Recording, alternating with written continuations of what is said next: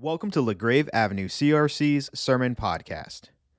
In this passage of Ephesians, we see three categories of blessings, and these three categories are oriented to time and tied to a person of the Trinity. You're listening to How Many Blessings by guest minister Reverend John Obgenorth. It's wonderful to be back with you. Uh, some of you maybe were here in June when I preached, and uh, when Pastor Peter asked me to come back, I felt a great deal of self confidence, like I was good enough to come back. and um, I had such a wonderful time then, and even tonight, meeting people. We're going to come to Ephesians chapter 1 tonight. It is my absolute favorite text. It's the one that led me into ministry, talking about our call, talking about your call to ministry. There's always a text, it seems, that draws us in, and Ephesians 1 is mine for a number of reasons. Um, but let's pray as we dig in. Father, Son, and Holy Spirit, let your word be our rule, your spirit our guide, and the glory of Jesus our one concern, in whose name we pray. Amen. This is God's word to us uh, from Ephesians chapter 1, the first 14 verses. Paul, an apostle of Christ Jesus by the will of God, to the saints who are in Ephesus and are faithful in Christ Jesus, grace to you and peace from God our Father and the Lord Jesus Christ. Blessed be the God and Father of our Lord Jesus Christ, who has blessed us in Christ with every spiritual blessing in the heavenly places, even as he chose us in him before the foundation of the world, that we should be holy and blameless before him. In love, he predestined us for adoption through Jesus Christ, according to the purpose of his will, to the praise of his glorious grace with which he has blessed us in the beloved.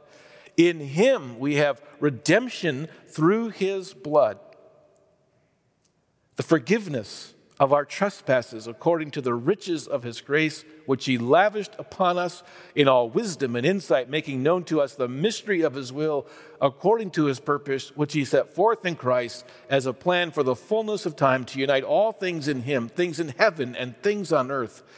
In him we have obtained an inheritance, having been predestined according to the purpose of him who works all things according to the counsel of his will, so that we who were the first to hope in Christ might be to the praise of his glory. In him you also, when you heard the word of truth, the gospel of your salvation, and believed in him, were sealed with the promised Holy Spirit, who is the guarantee of our inheritance until we acquire possession of it to the praise of his glory. Brothers and sisters, this is the word of the Lord. I wonder tonight how you would describe the telling of the blessings of God to us in Jesus. What is it like? Uh, is it like the, the news you get or how you feel about telling others when the doctor says you're now cancer free? The joy, the weight that is lifted. Is it like um, uh, Tom, Tom Keene does, does, the morning show on Bloomberg Radio. I listen to from Zeeland in the Grand Rapids every morning, Bloomberg surveillance. And this last week, the market's in its gyrations. He's so excited. It's an unending bull market. Is that what the, describing the blessings of God is like? A bull market that never ends. Uh, I tend to think of it like a child, the first day back from Christmas vacation to announce to classmates the haul that he or she got on Christmas. I got an Oculus virtual reality headset. I got a Nintendo Switch or a Barbie RV or a new pony, something that just is exuberant and joyful, a, a never ending string of presents and gifts they're so excited about. I, I think, I sense that's what Paul is doing in Ephesians chapter 1 to the church in Ephesus. Um, he is excited, hyperventilating almost, as he either writes it or dictates it to another who's crafting in ink what he is saying with his mouth. He can't get out the words fast enough. All of verses 3 through 10, for example, are one long sentence with no punctuation marks. He would not have done well in your class that you teach tomorrow morning. No periods, no commas, no semicolons. He's exuberant. How many blessings could you count in Ephesians 3 if you're following along? How many? You can name a few of them, I'm sure, but Paul says in, uh, in verse 3 Blessed be the God and Father of our Lord Jesus Christ, who has blessed us in Christ with how many blessings? Every spiritual blessing. How many is every? If you were to count them, we, maybe could have sung the old hymn, Count Your Many Blessings, name them one by one, count your many blessings, see what God has done. You could not stop counting. They would be, as God's words to Abraham, as numerous as the stars of the sky or the sand on the sea. It's an infinite number. Would we not agree? The blessings of God that are ours in Jesus. And tonight, I'd like to suggest that though they are infinite, they can be loosely categorized or maybe tightly categorized around three broad categories in Ephesians 1 that are connected by the grammatical words in Him, but also oriented around two other things oriented around time and tied to a person of the Trinity. I think it's there. I'd like to suggest it to us and have us explore it a little bit today. There are blessings con- oriented to the past, connected to God the Father, blessings of the present, of our present, connected to Jesus the Son, and blessings of the future connected to the Holy Spirit. The blessing of the Father is in the past. In, in verse 4, you can see it show up. He chose us in him before the foundation of the world that we should be holy and blameless in his, in his sight. And in love, he predestined us for adoption to himself through Christ, according to the purpose of his will. As Reformed people, we're a week away from the great day, aren't we? From Reformation celebrations and observances. And uh, it's easy to get focused and lost and, and wrapped up in a key Reformation word or Calvinist understanding of predestination in the text. We might uh, dis- discuss and describe it and wrestle with it and debate it. Uh, and, and all of those things are very important. But I'd like to suggest and even argue tonight from the New Testament that the most important word in this blessing, our past blessings of God, is the word adoption. Adoption is a powerful legal term uh, maybe some of you have experienced adoption of your own self, or perhaps you engaged in adoption of a child in your life, or someone in your life certainly has. There's all kinds of legal ramifications in terms of responsibility and parenthood and uh, legal things like inheritance that are tap, tied up in that word. And yet, so often in North America in the 21st century and 20th century, the word has always a little bit of awkwardness to it at times. Like something is different about the individual. Uh, a child is adopted from a pregnancy that was a surprise or unexpected. A child can be adopted sometimes out of foster care, out of a hard and difficult and challenging background, or cross culturally from a challenging and difficult space in the world. It's wonderful and beautiful and emotional. And yet, some of the friends I've had who've experienced adoption often wondered about their identity. Who really am I? When Paul uses the word in the New Testament, however, it would be universally understood in the city of Ephesus in the first century the power and majesty of the word. I can guarantee you that the vast majority of the people in the hearing of this letter would have said yes and amen. Here's why. The ancient world, everything revolved around your status as a citizen. In the Roman world, Greco Roman world, Ephesus is in, is in Turkey, what is today Turkey, controlled by the Romans. In order to conduct commercial business legally, you needed to be a Roman citizen. In order to transfer property from one person to another, you needed to be a citizen. To pass on generational wealth to children or to the next in line, it would need to be citizen. It mattered, everything. fewer than one third of all the people who lived in the Roman Empire were actually citizens. The vast majority were in some form of slavery, as many as a third to a half were actually in some form of slavery or indentured servitude to another human being. Others, like the Jewish people of Palestine, would have been sort of unrecognized non citizens living under the rule of Rome, paying taxes and not receiving much in return. And you could become a citizen by one of three ways. You, you, could be born a citizen. This was the Apostle Paul in Acts 22. He, he says he was born a citizen. You could you could bribe your way into it, as the guard who was with Paul in Acts 22 said. He paid a great sum for his uh, citizenship, and Paul says he was born a citizen. Or you could be adopted. And this was not an uncommon thing, not entirely common, but not unheard of a family without an heir would often adopt uh, someone who was a servant in their home or maybe someone in a position of slavery to be their child or to be in their family.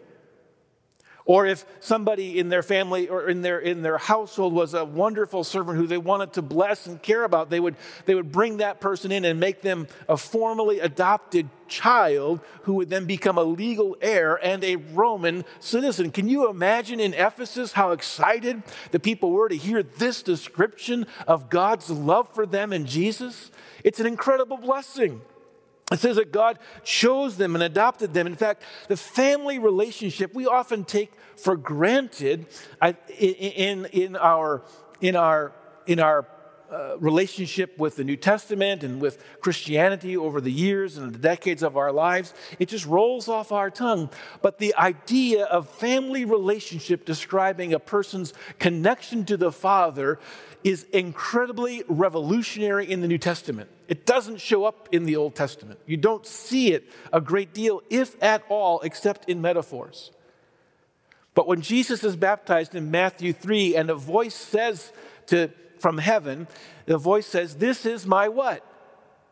My son, my beloved son, with whom I'm well pleased. And then when Jesus, a couple chapters later, Matthew 6, teaches the disciples to pray, what are the first words he says? Our ruler, our king, our father, right? In John chapter 1, the great prologue to the Gospel of John, he talks about what it means that Jesus Christ became flesh. And he says, Yet to all who received and who believed in his name, he gave the right to become Children of God. Not slaves, not servants, not subjects. Children of God. In the letter that John writes, 1 John chapter 3 verse 1, behold what love the Father has lavished on us that we should be called children of God. And that is what we are, he says. It's powerful, isn't it?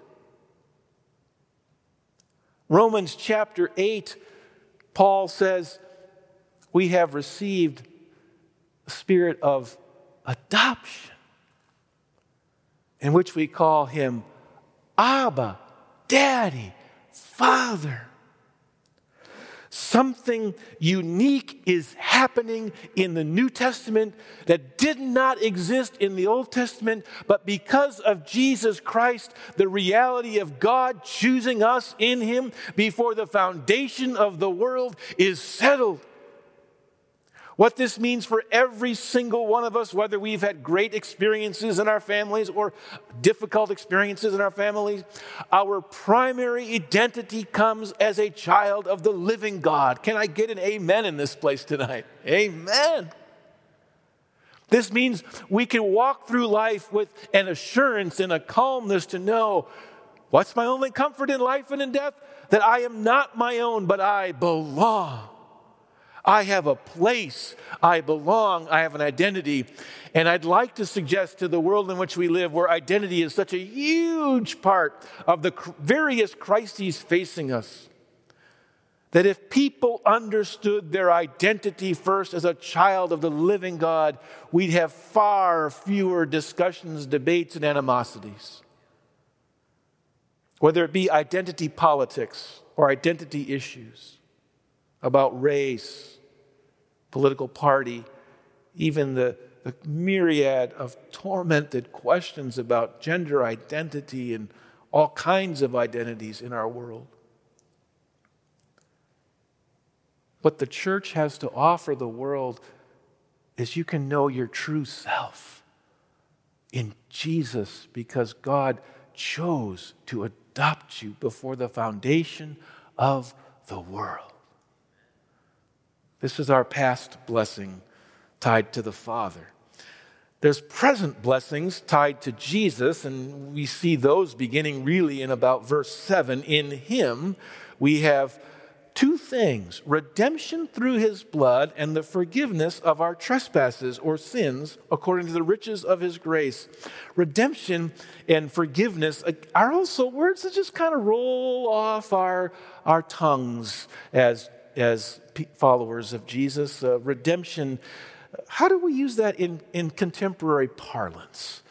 Um, my mom had a stack of coupons to take to the store, or or today because of Meijer Rewards in my app, every month they send me a little booklet of coupons. Do you get the little booklet of coupons? And it's worth 50 cents off that or a dollar off of this. And, and, and the value of that coupon is $1. But it's only valuable if it is redeemed, we say, right? So you bring it to the store, you redeem it, you get a, a, dollar off. Redemption is a biblical word that begins in Exodus with the redemption of God's people from the house of slavery, from the land of bondage. The price of their redemption was the blood of the Passover lamb on top of the doorframe of the houses, and the angel of death passed over them. Redemption for us is the blood of Jesus on Calvary's cross, and it says the debt has been paid in full. The best analogy I can think of in our world would be someone who is a convicted felon who's in prison and is uh, there until either the time is served or the or the fine is paid, and for them to be redeemed from that moment, the time has to be given 10 years in prison, or uh, the, the fine paid, or in some cases both. And what we have in Jesus Christ is that the full penalty and wages of our sin is death, and it has been paid in full. We are no longer under the curse. No scheme of hell or power of a human being can keep us down. Jesus Christ has paid for it with his blood. Forgiveness is the other side of that coin. Forgiveness says not only is the debt paid, but the record, the, the sin is expunged for our record. Uh, if you ever have to fill out a job application, they'll always ask you this little question, won't they? Have you ever been convicted of a felony? That convicted felon might be out of prison because their debt is paid or their time is served, but it still follows them. What forgiveness says, it's no longer there. Because of what Jesus did on the cross, when God the Father looks at you, his beloved daughter, and his beloved son, he doesn't see your sin. It's been expunged from the record. In the cancel culture of today, who has not done something that they would be terribly embarrassed if the world knew what you sent in an email once? Or what you had said that you thought was private but now is exposed. When we bring ourselves to the cross, our debt is paid. Our sin is expunged from the record. Doesn't that make you hyperventilate with praise?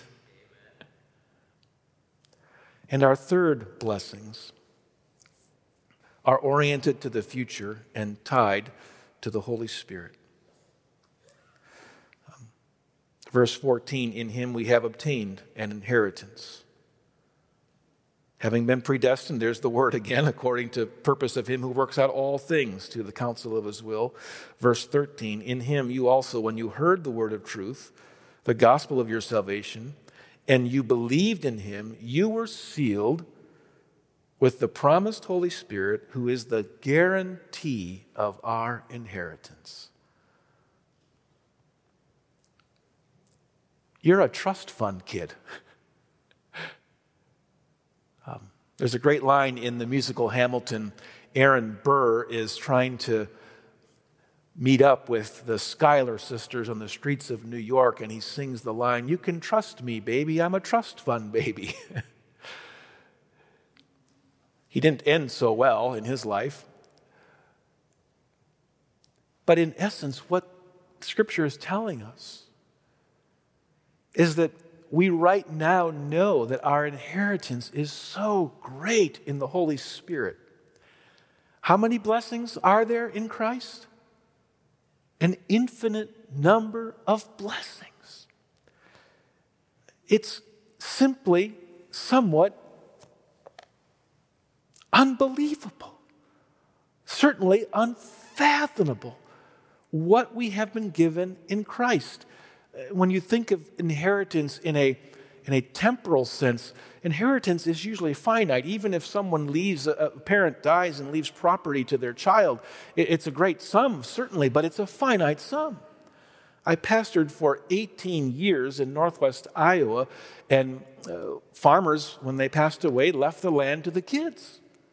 And if they had a thousand acres and five children, each child would get how many acres? 200. I haven't done the math today. I, I, changed my illustration, so I don't know what the math is on this. But sometime, at some years, the, the land is worth 20,000 an acre. So 20,000 times 200 acres is what? 4 million or 400,000? Someone do the math quick for me, right?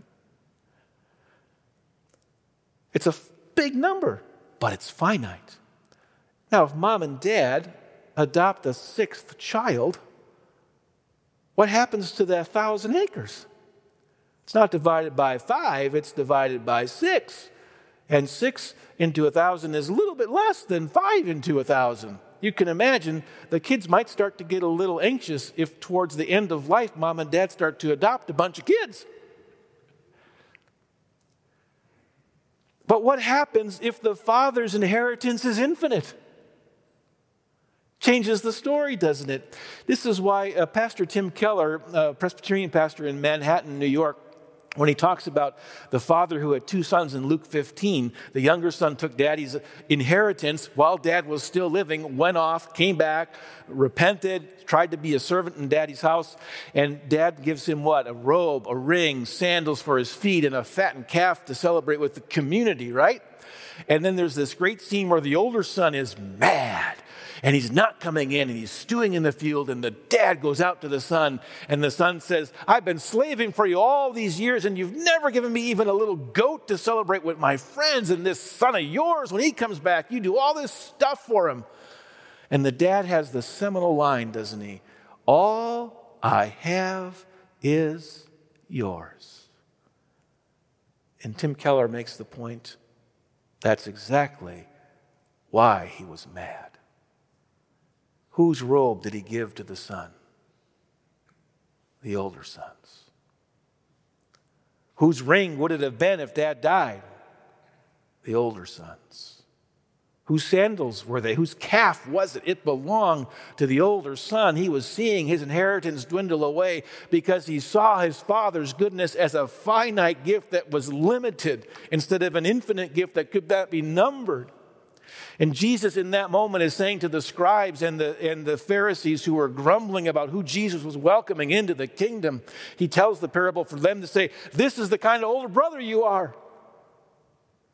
You don't like the, the, the sinner and the outcast and the prostitutes coming in because somehow you're, you're like the brother who thinks God's gifts and, and mercies are finite. And in telling the parable, I think Jesus is saying to us that he is the true elder brother.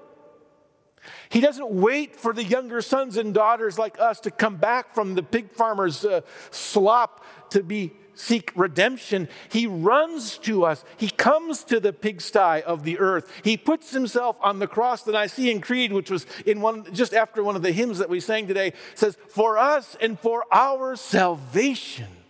He came down from heaven, was incarnate of the Holy Spirit and the Virgin Mary, and became truly human. He died for us. He rose again from us. He invites us into his family. And Paul says in Romans 8, we have become heirs of God and joint heirs with Jesus. And the Holy Spirit is a gift to us to remind us every day that we are trust fund kids of a God with an eternal amount of blessings. And you might wonder, how does all of this impact my life tomorrow morning when I get up and go to work or get up and go about my week? I think at least in these ways. First, we can walk into tomorrow with a quiet confidence because we know who we are and whose we are. Second, as we walk through the day and encounter other people who are sinners like us, we can begin to look at them as the Heavenly Father looks at them.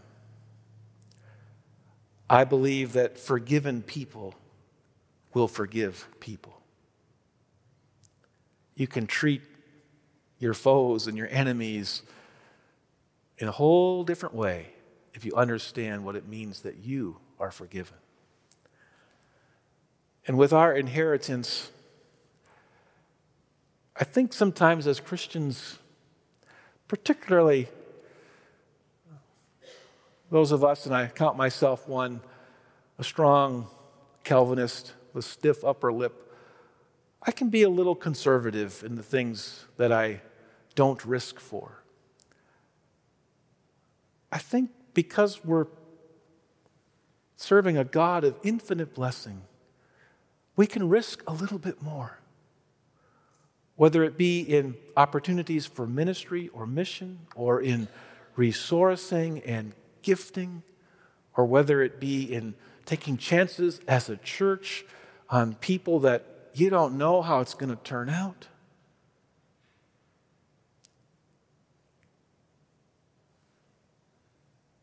The Father's blessings are infinite. In our grace and love and concern and passion for the world, we can love in a whole new way when we know that we're that we're, we cannot fail, that our Father's blessings and love cannot run out. I hope as you tell the story of God's blessing in your life, like Paul, we could all hyperventilate a little bit with how good God is. In the name of the Father, Son, and Holy Spirit, amen. Father, come now and seal your word in our heart that we might live for you with courage and joy. Amen. Thank you for listening to the Grave Avenue CRC's Sermon Podcast.